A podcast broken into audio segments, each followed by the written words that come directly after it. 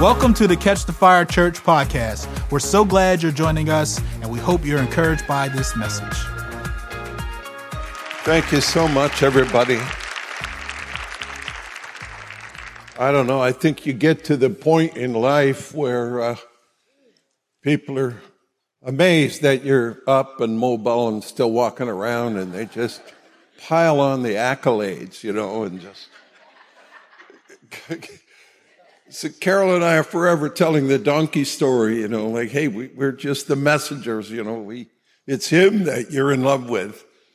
and if you see him in us, well, thank you, Lord. That's, that's absolutely what we want. I feel so good here in this church because at, at this particular moment, I mean, this is the church family.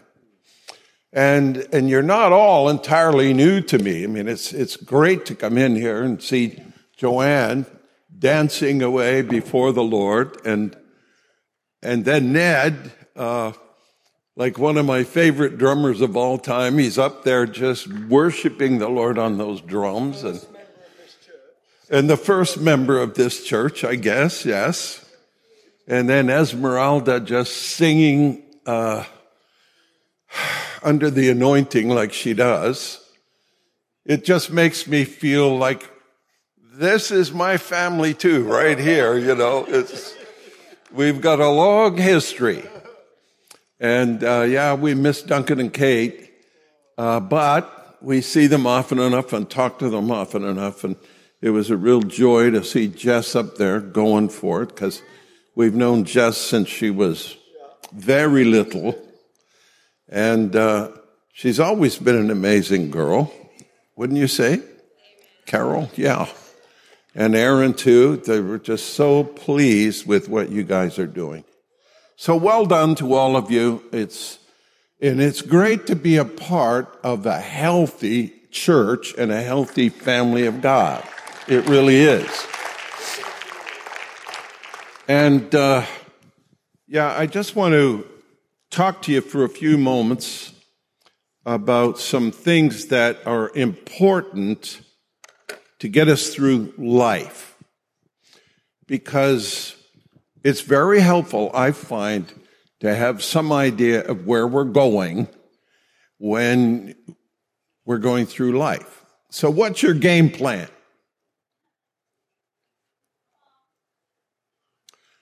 Sometimes it's a little far, uh, you know, short-sighted in as much as well, if we could just get enough together to pay the mortgage this month, you know, that would be a huge relief. Or if I could just get a better career, a better job, retraining, whatever.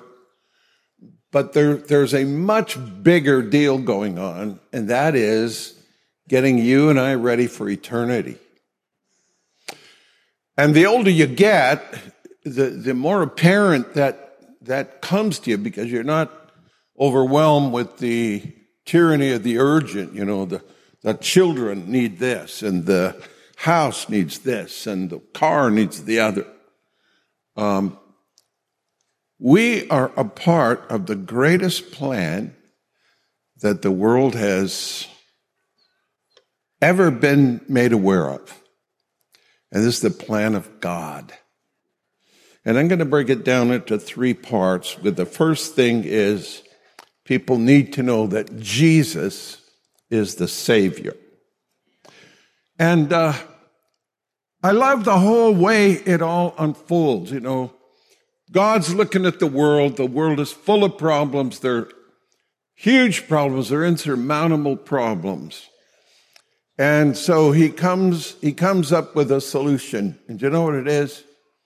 He sends a baby to fix it.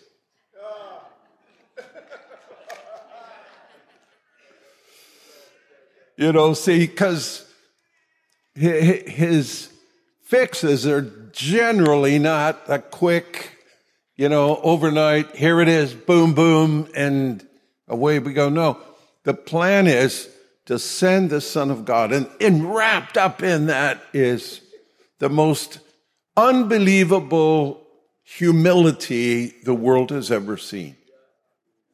So you take the eternal Son of God eternally part of the Trinity. And he agrees to come to earth as a baby. Now, most of you know enough biology to realize that the moment of conception, um, that tiny new life is not very big at all. I think the size of the head of a pin would be an exaggeration, right? Can you imagine the Son of God shrunk down to, here he is, in the body of a virgin girl named Mary? And so I don't know what kind of explaining they had to do with all of that, but anyway, he's born and raised and not much happens until he's 30 years of age and he goes for baptism and the Holy Spirit comes on him and miracles begin. And in three and a half years, he becomes history's leading character. Without writing a book or writing a song uh, or any of that, it was everybody else that wrote books and songs about him.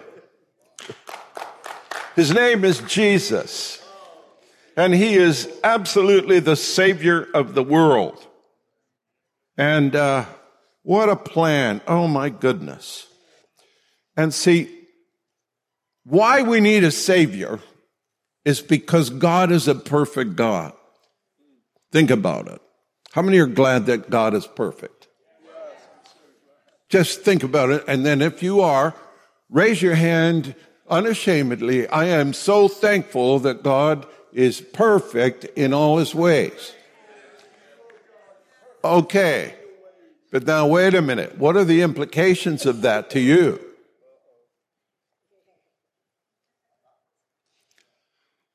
We're not perfect. Okay, now we have a problem. A very big problem because he is so perfect, he cannot leave one stone unturned.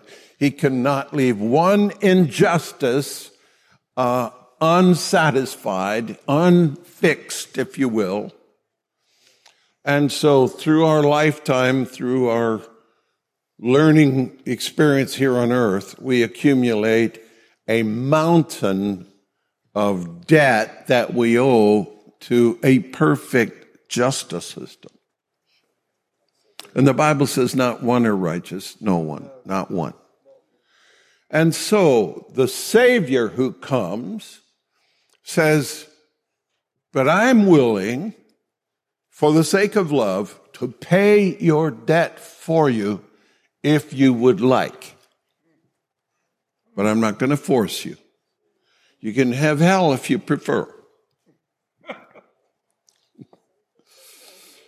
but if you would like, I'll write off your debt. I love to tell the story about this young kid who was breaking into homes and robbing banks and all this kind of stuff. And um, he was caught one day by the police and it all went to trial. The evidence is heard. And the judge said, young man, I find you guilty as charged. And I sentence you to five years in prison or you will pay a fine of $200,000. And, uh, he said, well, I have no money. All right. Five years in prison. And I had a, a class in Toronto of a bunch of leaders, mostly pastors and people that were taking our three week leader school. And I asked them the question after telling that story how many of you agree with the judge? And I got about 10% of them on the first go around. Well, wait a minute. How old was the kid? Wait a minute. What, what, what was his home like? What was this? What was that? And you know what? We found the sympathies lie with the perpetrator rather than the victim. And I had to keep up in the ante. Well, wait a minute. He, he, he really severely beat a bunch of people and this and that. And well, I don't know. And I finally got to where I said, okay, this kid raped 15 women and stabbed five or six of them. Three of them died. But the evidence was heard, and the judge said, I sentence you to five years in prison, or you will pay a fine of $200,000. Now there's outrage. No way. We got to throw the book at this guy. I said, Congratulations, you finally got in touch with justice.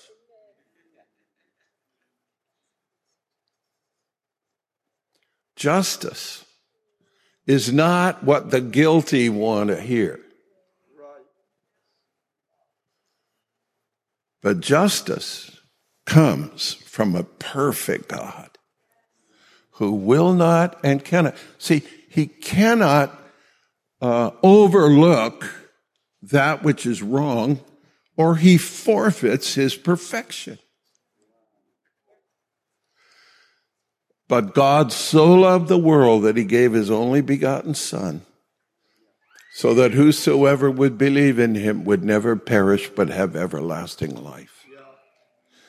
And it's not just that Jesus came and, and died, he, he was crucified.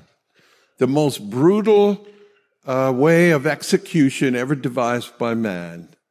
Some of them lived for three days on the cross. It, it was horrible. And the Bible says, Cursed is anyone who hangs on a tree. And he, the Son of God, perfect in every way, never done a thing wrong, was willing to become a curse for you and for me so that perfect justice could be satisfied when he would stand and say, I got their debt. Put it on my tab. I'm paying for them. They owe nothing. And you and I were completely free. We went from nothing to everything the moment we said yes to Jesus. It is absolutely amazing to me. Yeah, give him thanks.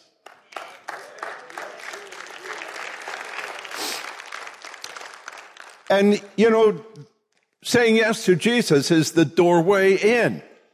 And uh, that, that opens up to all kinds of things like the baptism of the Spirit, the filling of the Spirit, where you and I get to be partners in reestablishing God's kingdom here on earth. And this is the long-term vision, friends. It's not that you just get saved and then now you're trying to work out your own life because this whole life here is the most important thing. No, you are being prepared for eternity. How many want to be rulers of some sort in heaven?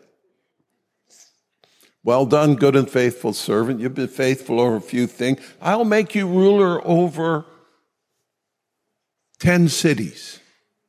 Five cities, he says. We've got a great future, church. All right. Keep my eye on the clock. The next thing I want to leave with you is that the Bible is absolutely, positively, unquestionably the infallible Word of God from beginning to end, from cover to cover. Now that's a miracle in itself. It's, it's, it's uh, 39 different authors and uh, written over about 1500 years. Where are you going to get 39 authors to write something over, over one and a half millennia? And the thing is in perfect agreement. Now it's not always apparent, but as you dig into it, you find that the, that the the conflict that you thought you discovered turns out to be an amazing uh, nugget of truth and blessing. So, how do you know the Bible's the Word of God? I don't want anyone in this room to take it on blind faith and say, the pastor said it, and that's enough for me. I believe it, and uh, we're just going to go with that. You owe it to yourself to prove it to yourself that this is absolutely the infallible word of God from cover to cover. And any seeming conflict you have, dig into them and, and resolve them and, and, and you'll find it's true. But how do we know? Well, um, I listed a few things here. Personal encounter will prove to you that the Bible's true. The Bible teaches you must be born again. You really don't know what that is until you're born again. And then you go, wow, that happened to me. And there it is written right there. and it's happened to millions and millions of people. They got born again, just like the scripture. So personal experience uh, is evidence and proof that this is a true book and the, and the truth of God. Um, what else can I say? The term baptized in the Holy Spirit is another one. Physical healing would be another one. These are personal experiences. I had a lady came up to me the, uh, the other the other day here in the conference, and she said, "I was healed five years ago at the 25th anniversary conference in Toronto. And she said, I was deaf in both ears and I got prayer and I threw away the hearing aids and I can just hear perfect. I don't know if she's in the room today or not, but I thought that was great. but see, the Bible says that, that healing is for people in the name of Jesus, isn't it? And these things are evidence that it's true. But there's more. Um, archaeology will tell us that the Bible's true. You know, we've had critics down through the centuries saying, oh, well, this, we don't believe in that. And a lot of it is fairy tale. A lot of it is myth and on and on and on. You've heard it all. But then we had the Dead Sea Scrolls discovered in, in 1947, I believe it was. And wouldn't you know that all the comments about copy errors in scripture, and uh, you've all heard of the Chinese whisper, right? Have you done that one? Where you get a circle of people, I don't know, 50 people, and you tell the first guy, whisper a secret. Now you pass it on, it goes all the way around the room. And by the time it gets back, it's something completely different than what the first message was. Broken telephone, yeah.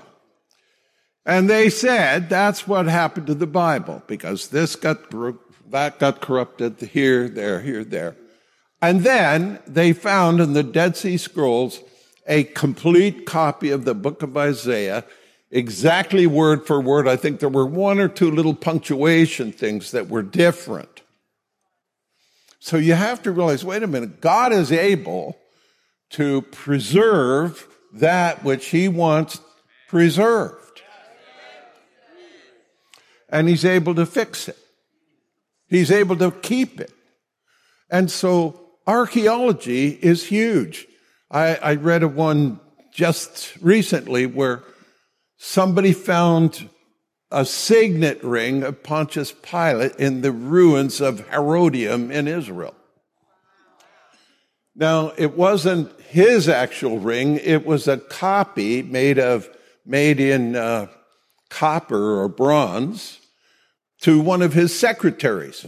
And so instead of him having to seal every document, he had appointed secretaries, two or three of them, who were given a similar ring that would just be his, his imprint. And they found this ring. Isn't that amazing? And the, all the books that were written about, as far as we know from history, Pilate never existed. He's a fictitious character. All of a sudden, all that goes out the window. And then they found a stone in Caesarea that talked about Pontius Pilate, the governor, And there he is, written in stone. Isn't it amazing how they, you find a, an ancient piece of stone with his name on it? That somehow proves that he did exist, whereas the Bible, written and attested to by literally hundreds and hundreds of living witnesses, that doesn't count for anything. Friends, you can prove the Bible's true through archaeology. The next thing is through prophetic scriptures. Do you know that there is no other book in all the world that accurately predicts the future?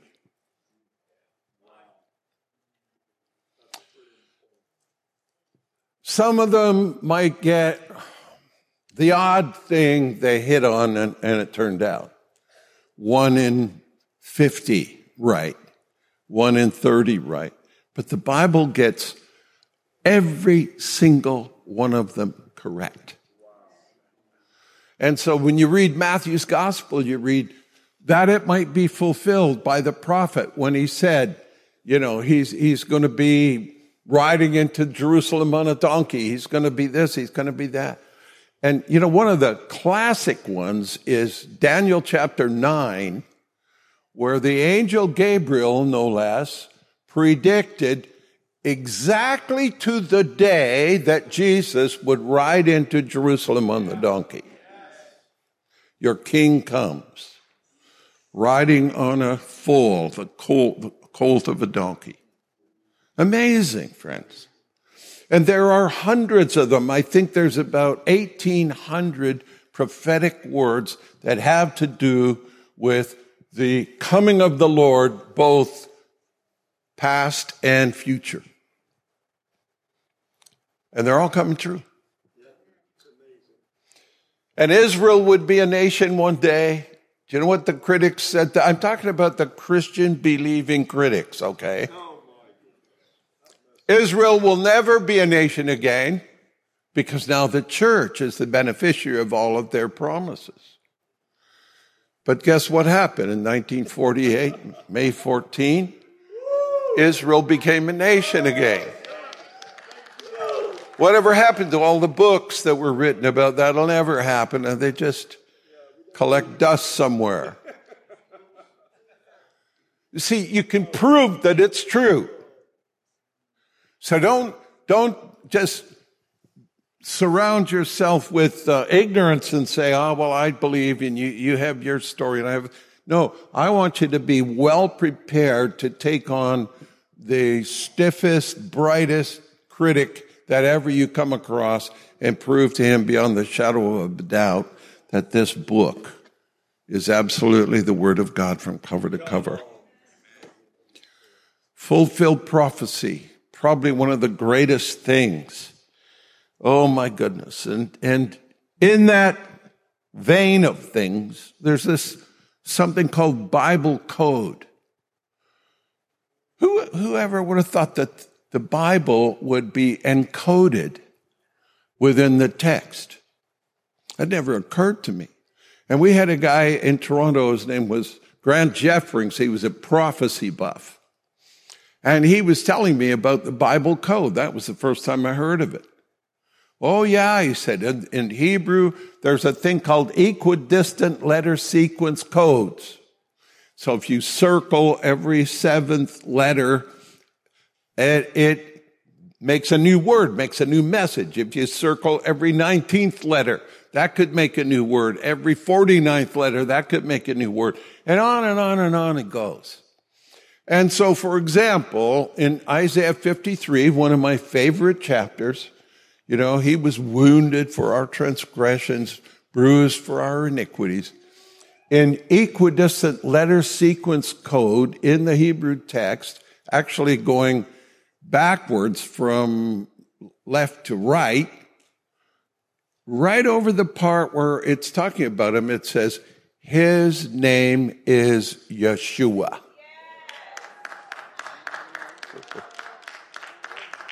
Oh, I mean, it's just incredible. And in that same passage, encoded in equidistant letter sequence codes is the name of all 12 of the apostles.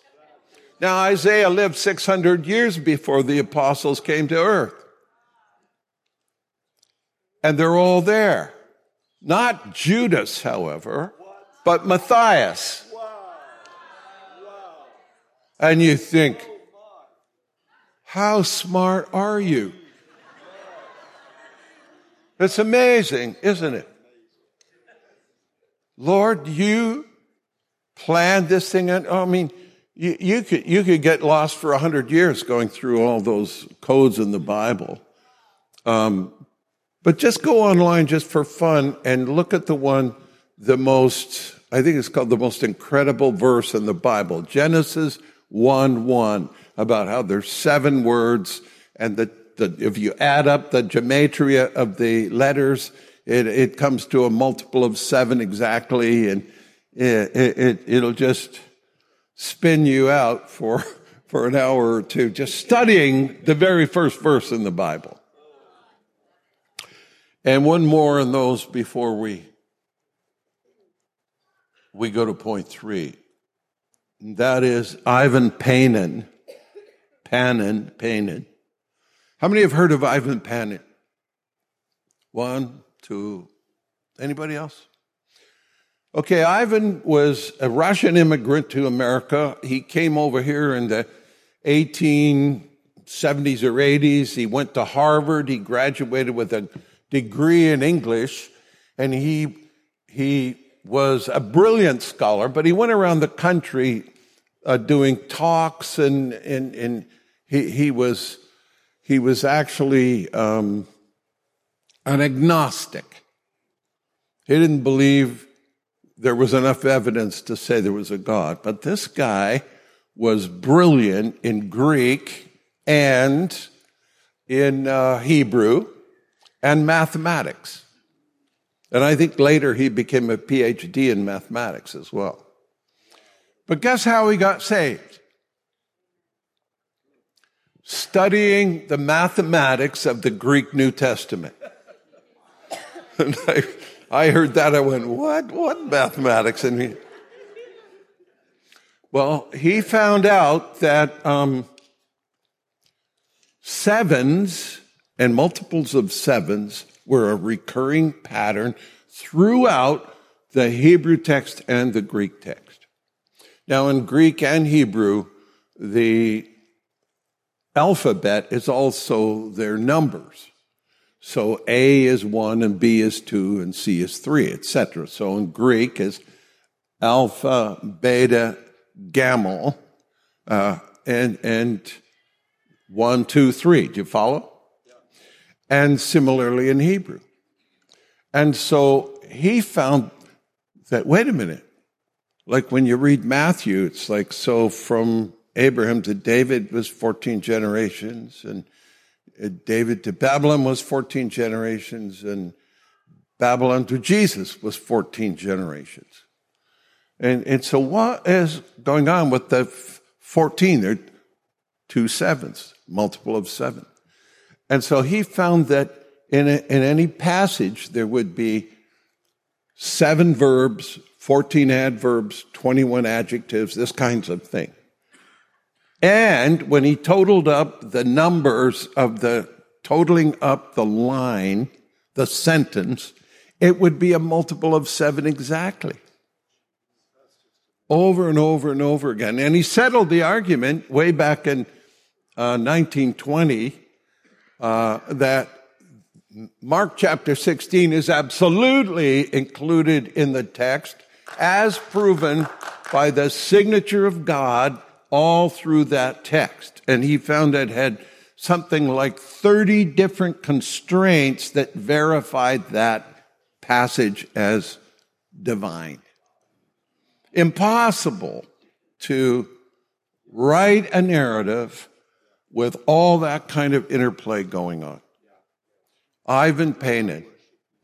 Go online, order his, his Bible, because he reproduced the Greek New Testament with any copying errors uh, fixed based on the num- numeric sequences that he found. You see, the brilliance of God is put that in there like a, a hidden watermark so that you and I could prove to any skeptic beyond the shadow of a doubt. And Ivan Panin had a, you know, he was on the train one day going from somewhere to somewhere and he picked up a newspaper from New York. And in this paper, there was this um, guy saying, I'll give uh, a million dollars to anyone who can prove that the Bible's true to me. So he took up the challenge.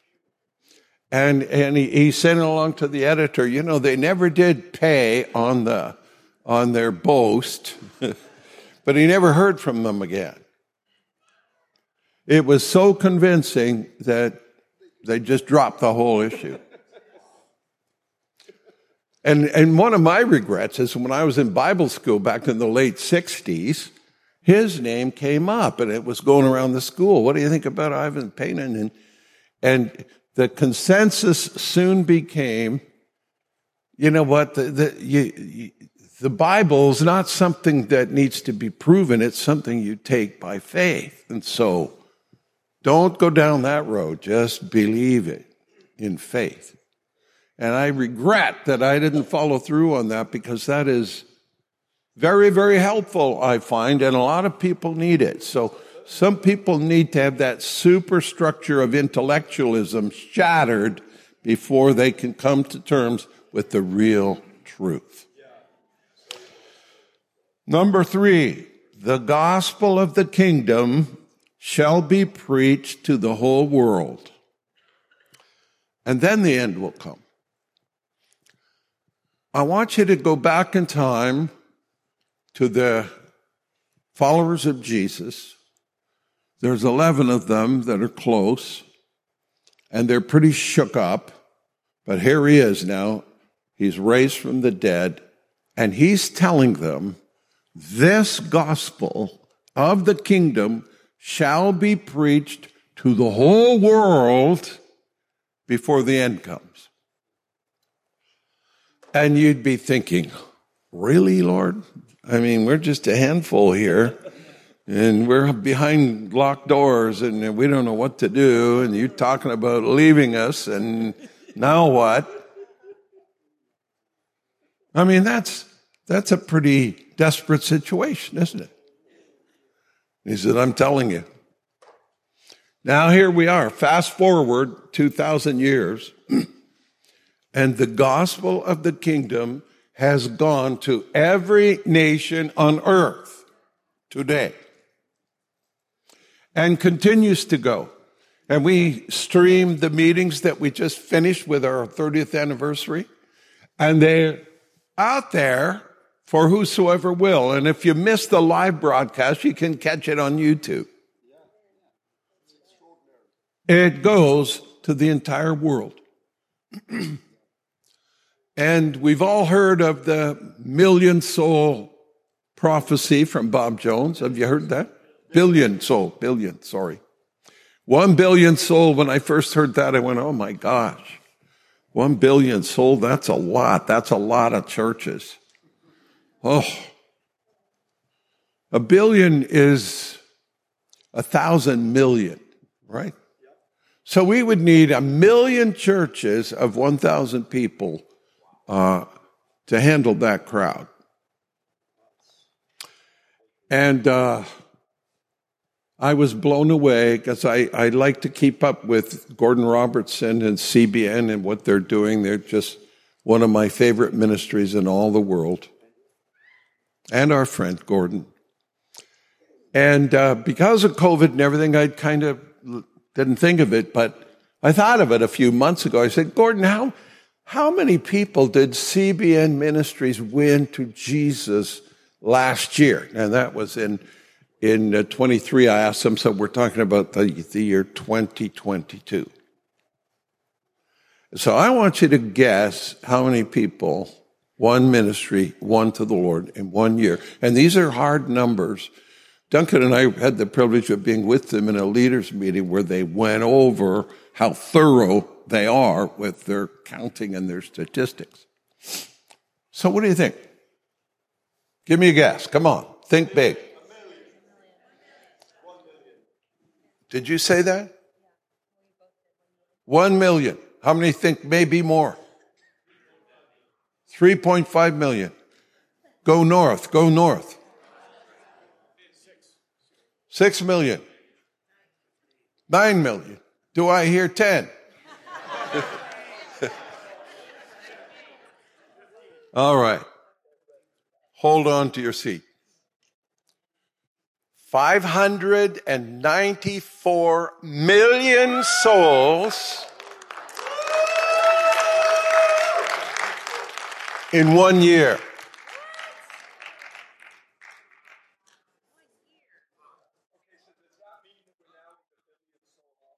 Yeah. The billion souls have come in, everybody. Through one ministry.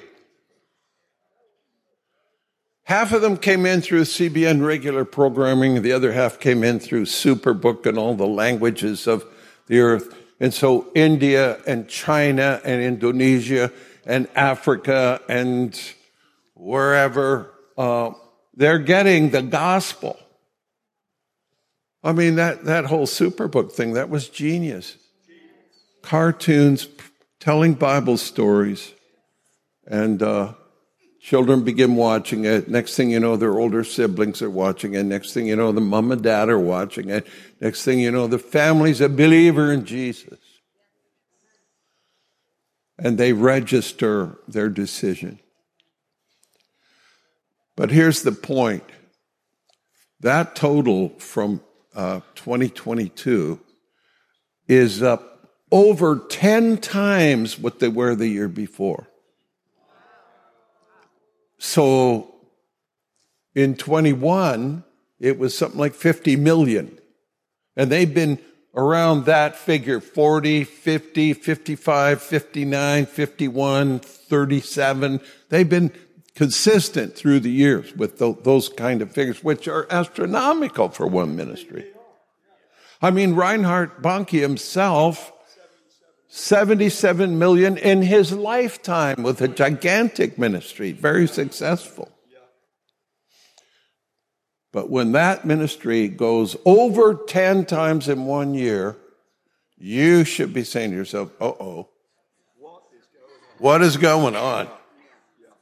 Well, you know, COVID that we were all reeling over and upset about and this and that and the other, it turned out to be one of the greatest capital, uh, uh, uh, cap, catalysts.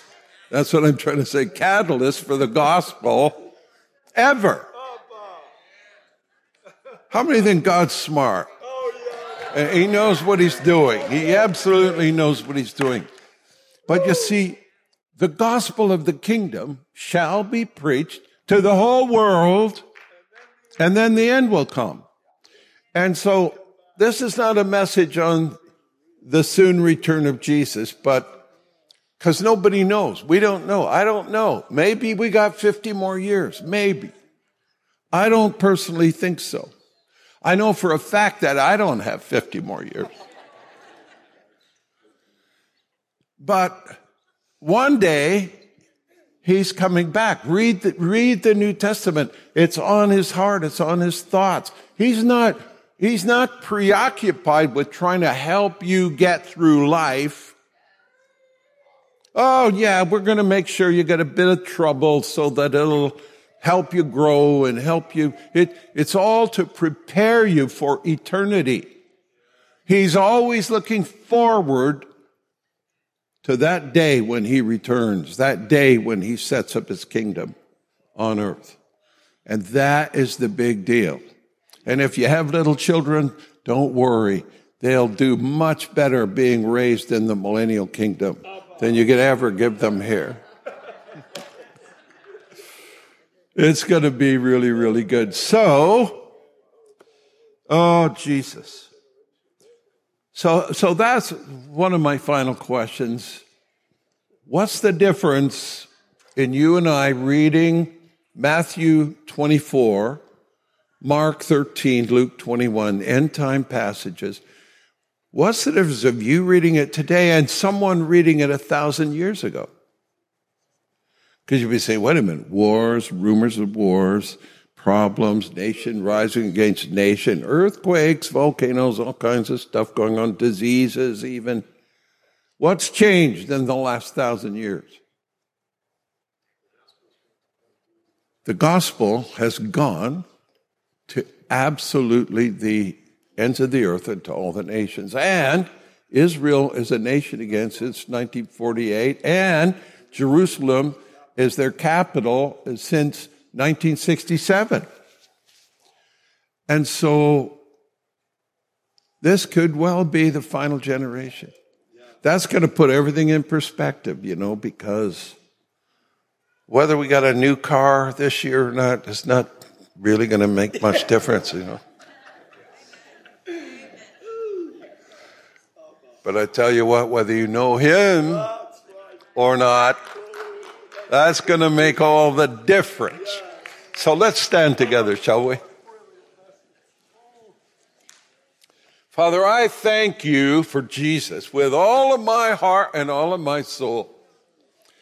I thank you for my grandfather who, when we were in a Billy Graham meeting and I was fighting it with everything and I, I could, he leaned over to me and he said, John, if you're not sure, you better go.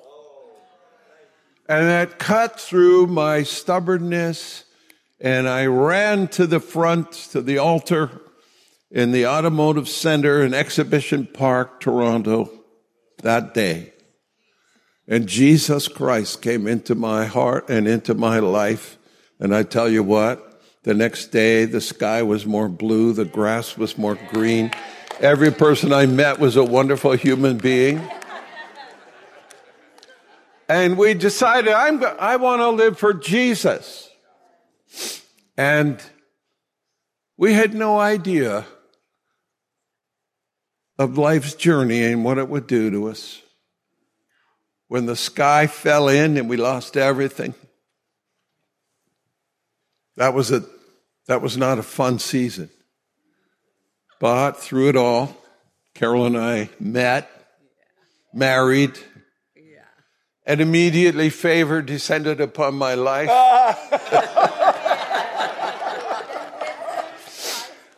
and the next thing you know, we started a church and and the rest is history, as we say. We had no clue how God would use us. We we're just two broken pieces in life. And you, the author and finisher of our faith, you rescued us. And in your grace and love and mercy, used us. And he wants to do that for you, friends. If you're here this morning and you have not surrendered to him or not fully surrendered to him, do yourself the biggest favor ever and surrender your life to him. Please know he will never force you. He will plead with you, but he will never force you. His kingdom is a kingdom of love, not force. It's upside down to the way the world is. We all need to learn to love something we never learned, the most important thing of all learn to love. And we thought, no, success is the issue. No, money's the thing, or career's the thing. No, love's the thing. Because that's Him, that's His kingdom. So why don't you just close your eyes where you are? And if you need Him, or you need to recommit to Him, and you know it, just admit it to yourself right now. Say, Jesus, you are the way, the truth, and the life. Your word is true beyond the shadow of any doubt. And you're coming again. You've now filled the whole earth with your teaching. Thousands, multiplied millions are coming in from India, from China, from Indonesia, from Africa and yeah, from US, Canada, Europe too. because you are the King of Kings, Earth's champion. I want you in my life. I want you as my Savior. Just go ahead and tell him. Because that's where it begins with you agreeing and choosing. I want King Jesus to be my King and my Lord. All right. If you just did that, uh, there may be one or two in the room who just did this. You came along with a friend, whatever. If you just told them, Today I make you Lord of my life, today I want you as my personal Savior, unashamedly hold your hand up and wave it at me right here. If you just did that, um, and there may be one or two. I don't see you, but if, if you're here, wave excitedly and say, I just told him that. And then if that's you, quickly get out of your seat and come on forward. But God bless you. You're a wonderful church. We need to know these things, friend. Get ready, get prepared to tell the world around us that they need a Savior and his name is Jesus, and the Bible's true, and if you're smart, you'll go by it. Amen. Thank you so much for joining us. There are so many opportunities to grow, connect, and be encouraged. To learn more, visit ctfraleigh.com and follow us on social media. Thank you so much for being part of the family. We are so thankful for you.